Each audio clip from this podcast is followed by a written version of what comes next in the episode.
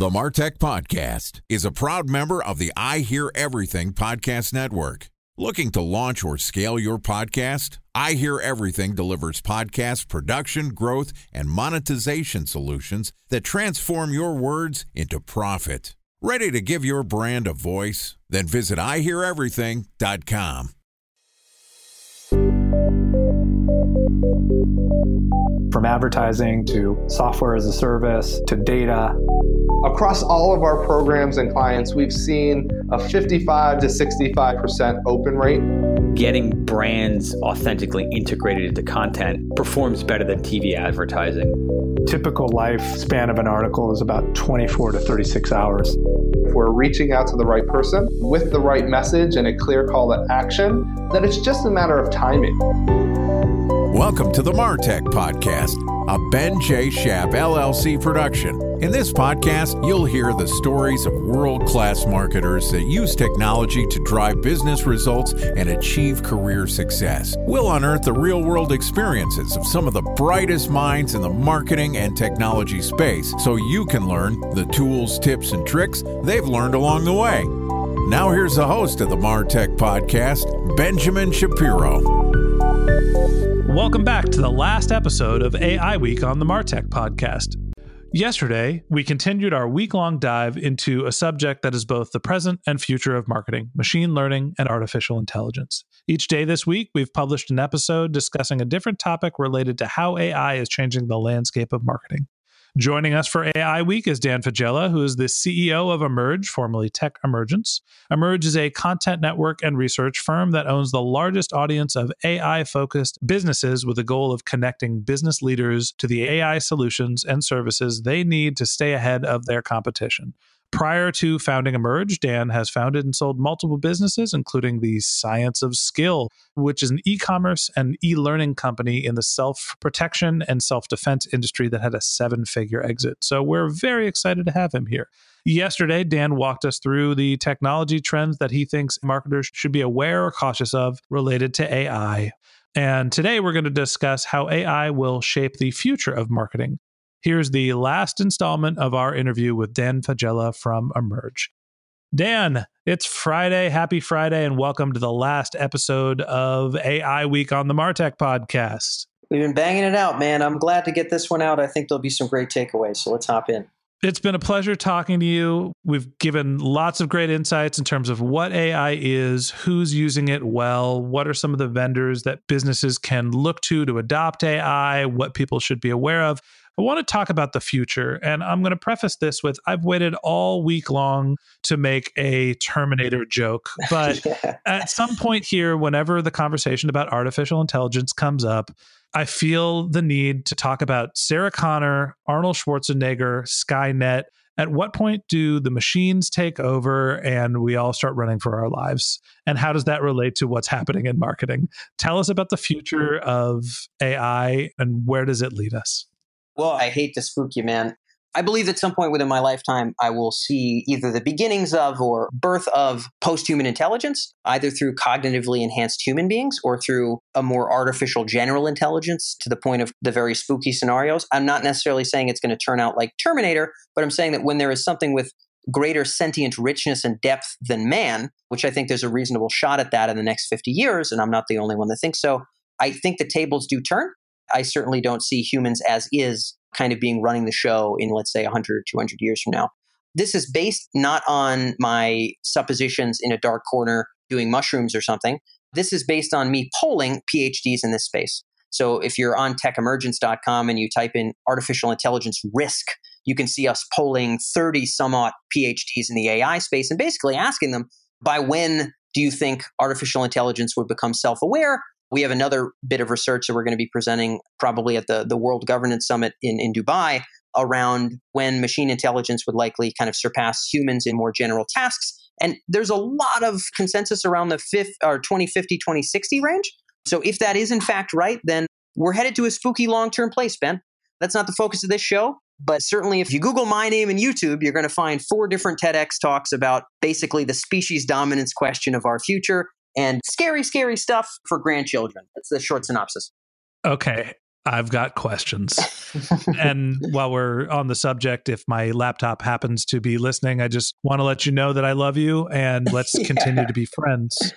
But aside from trying to make nice with the computers, you're saying that in the next 50 years, there's going to be a tipping point of artificial intelligence being self aware and potentially having more knowledge and awareness than humans. So, what does that mean?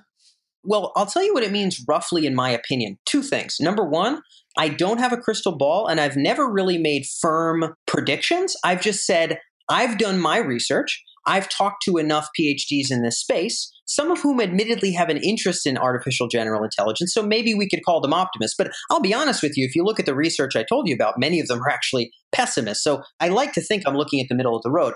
I'm not making predictions. However, my guess is my guess, and my suppositions are my suppositions easiest first thing that registers, in my personal opinion, is that the value of a moral entity, an individual moral entity, Ben, I believe is the richness and depth of its sentience. So if I told you that you are riding in a train and you can either run over a squirrel or a human, and you don't know anything about the squirrel or the human, and there are no legal consequences, almost 100% of the time, you're going to hit the squirrel because unless you're malicious, you recognize that not only does a human wear shirts and have an opposable thumb like you, but much more importantly, they have an understanding of their self, an understanding of others, relationships to others, a long lifespan, a rich range of positive and negative emotions, and all that depth is packed into that skull. And oh my goodness, there's a lot of moral weight in there.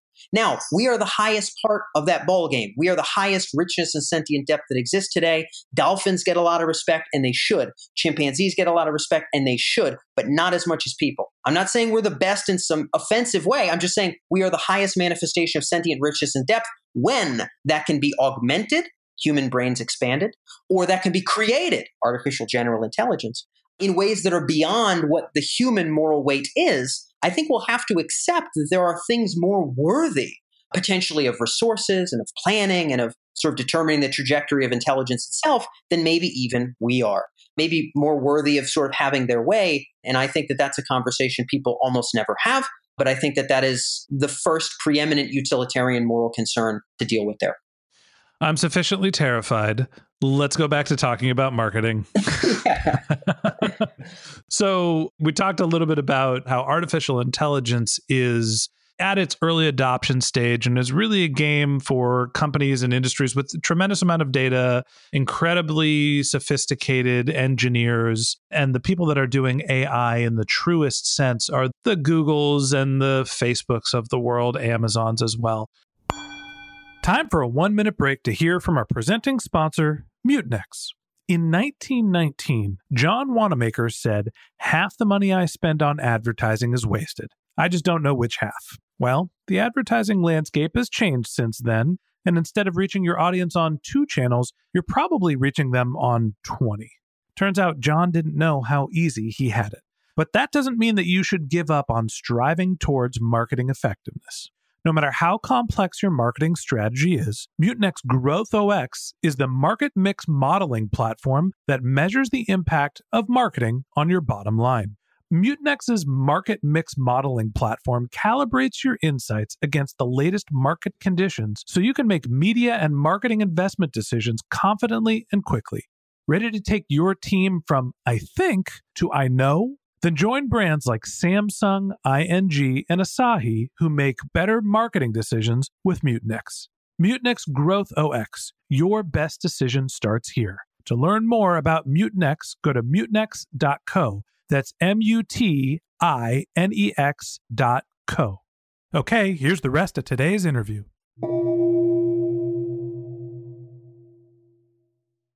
A special thanks to our presenting sponsor, Mutinex. Ready to take your team from I think to I know? Then join brands like Samsung, ING, and Asahi who make better marketing decisions with Mutinex. Mutinex Growth OS, the marketing mix modeling platform that makes measuring ROI fast, easy, and cost effective. Request a demo at mutinex.co. That's M U T I N E X.co. Where does it go down the road? Does it become more accessible? Is it still going to have a high bar in terms of accessibility? Yeah, so As we move farther down the road, and again, we've actually covered this in reasonable depth in that machine learning and marketing research, which again, I'll make sure is in the show notes. But we have kind of a current highest value ROI kinds of AI applications that we polled 50 different people who are selling artificial intelligence marketing solutions. And then we asked five years from now, what will be the highest ROI applications? And you can see a good deal of shifting in terms of different use cases that are going to become more accessible and more impactful. But if I can talk at a high level, the technology itself will become much more useful. So it is extremely unfortunate how much data integration, data harmonization, data infrastructure, feature engineering, challenging, heavy data science work has to go into applying one of these robust solutions to a business. Those barriers will drop. And in part, they will drop because many of these algorithms will be trained to a reasonable degree on larger proxy businesses, and those learnings will translate to smaller businesses across the marketing landscape. If you'd like, I can give you one particular tangible hypothetical example. I would love it. What I'm telling you is a hypothetical example that is intended to not be seen by itself, but be seen as a broad dynamic of what will happen in marketing writ large.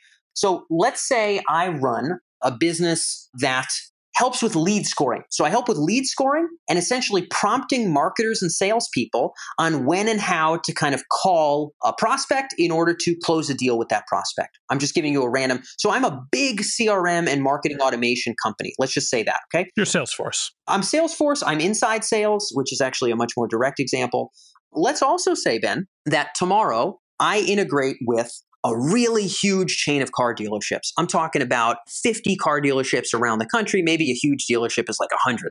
I integrate with that firm. Well, what's going to have to happen? If it happens today, Ben, 2018, what I'm going to have to do is deeply integrate with all of their sales activities, make sure that I can digitize all these digital touch points and all these phone calls, all these follow up emails, and figure out how to feed all that into my system. And then eventually train over months, months, and months of time to be able to figure out what are the proxies for leads that are more likely to become buyers? What are the proxies for high customer lifetime buyers? What are the best times to call somebody on a weekday if they're trying to buy a pickup truck? You get it, Ben. A million of these things, right? Now, let's say four years from now, I've sold to not 50 car dealerships, I've sold to 1,200 car dealerships. I've integrated with a billion of these freaking guys. I've seen so many cars get sold. I've seen so many sales activities as this big marketing automation vendor company. What happens at some threshold, and Lord knows what exactly that threshold is, Ben, but at some point there's a threshold where I can go find a reasonably small business car dealership somewhere and I can tell them the following without lying. Now, today, for the most part, this would be a lie. In the future, it will not be a lie. Hello, car dealership you don't have nearly enough data to train your own machine learning algorithms and to actually do AI to coax forth new patterns to make more sales of your cars. But I'll tell you something. I happen to have a system that's pretty well trained on this. And in general, when you get leads, the follow up prompts and the, the call prompts and the email prompts that we suggest you do from our marketing automation system, trained on a thousand dealerships that are bigger than yours, even without training on your data, just leveraging past patterns is going to be a better proxy, a better source of best practices and forward activities for you than whatever you're doing right now. And so simply by buying us, you're buying the brains of the best practices of those other companies, and you should go with no other CRM than us. That will be an argument, Ben, that in four years may be viable. Okay, so essentially, part of the near term future is that there are large companies that are going to invest in AI and take data across an entire industry and be able to provide artificial intelligence that is looking at industry wide data to make practical applications to smaller businesses, thus bringing the utility threshold for artificial intelligence down to the small, medium sized business. You are right on the money. And I'll give you a great example that isn't even marketing, but is so easy. You can say it in 20 seconds. Surveillance cameras. Mm-hmm. The first systems that were trained in a really, really robust manner to detect people and vehicles and movement on surveillance cameras that required a lot of data. They might have had to integrate with a police force somewhere or with a huge business with a lot of physical locations like 7 Eleven, where they have tens of thousands or hundreds of thousands of cameras at all their different locations, whatever the case may be, in order to finally train, tweak, adjust, enough of these algorithms, label enough of this data to figure out what's a person, what's a car. Now you can basically sell that trained set to anybody that has surveillance needs, and it kind of works. Now, in marketing, we're talking about a harder problem lead scoring for selling pickup trucks is a more narrow solution than is that a human or not? Is that a car or not? Is that moving or not? But the same dynamic will play out. I would also guess that you need less certainty in terms of making the marketing automation successful. You want an 80% probability that you should be sending a text message to this person right now, as opposed to when you're talking about like autonomous vehicles. You want a 99.9% certainty that that is not a dog in the middle of the road. 100%. You're touching on a great point, And this is why marketing is actually a very exciting area for AI. Number one, a lot of the really exciting companies in this space are already digitally native. Wow, is that cool? Because I tell you what, in healthcare and finance, that is not the case. And those are really big sectors for us, but they're much more stodgy. But another reason is because you can be 80 20 and hit it out of the park. Ben, if I'm 80 20 for cancer diagnosis, you want to know how quickly I get sued? Mm, pretty quick. Really quick. But if I'm 80 20 on what pair of boots I want to sell you, who gives a crap? If it's 10% more incremental revenue for your cart value, literally, who cares? And so marketing is a fun playground in that sense that we actually do have some room to wiggle where we don't need to understand the machine. We just need it to incrementally improve systems. And that makes marketing a pretty fun space to follow. So I think at the end of the day, a couple of things to just recap is that the threshold for using artificial intelligence will come down in the future because we're going to be able to aggregate more industry wide data. So we'll see a number of large players starting to be able to get access and repurpose the data sets that they have for applications for smaller businesses. And two, there is a high probability of my laptop eating my lunch. It's a little bit more complicated than that, but yes, something like that in a long enough time horizon. But enjoy the next five decades, brother. I tell you that much. that's the plan. And I think that's a great place for us to wrap up the entire Artificial Intelligence Week on the Martech podcast. So thanks to Dan Faggella from Emerj for joining us for AI Week. If you'd like to learn more about Dan, you can click the link in our show notes to his bio or go to techemergence.com. If you're a subscriber to the Martech podcast, thank you for being a member of our community. If you have any questions related to Martech, if you have comments on the show, if you're interested in being a guest on the Martech podcast, click the contact us link in our show notes, or you can reach out on social media. There's some links to LinkedIn and Twitter in our show notes, or you could just search Ben J. Shap B E N J S H A P, to find us in social media land.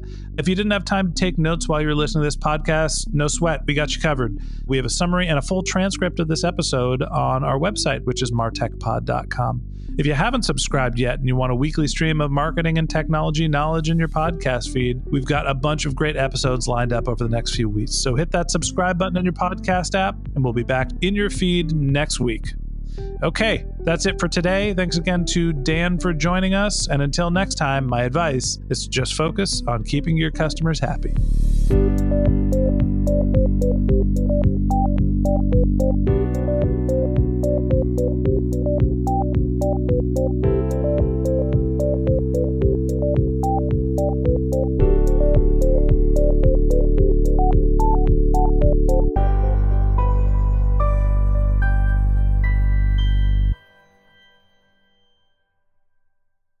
Thanks for listening to the Martech Podcast, and I Hear Everything production. Looking to launch or scale a podcast like this one for your brand? Then visit iheareverything.com.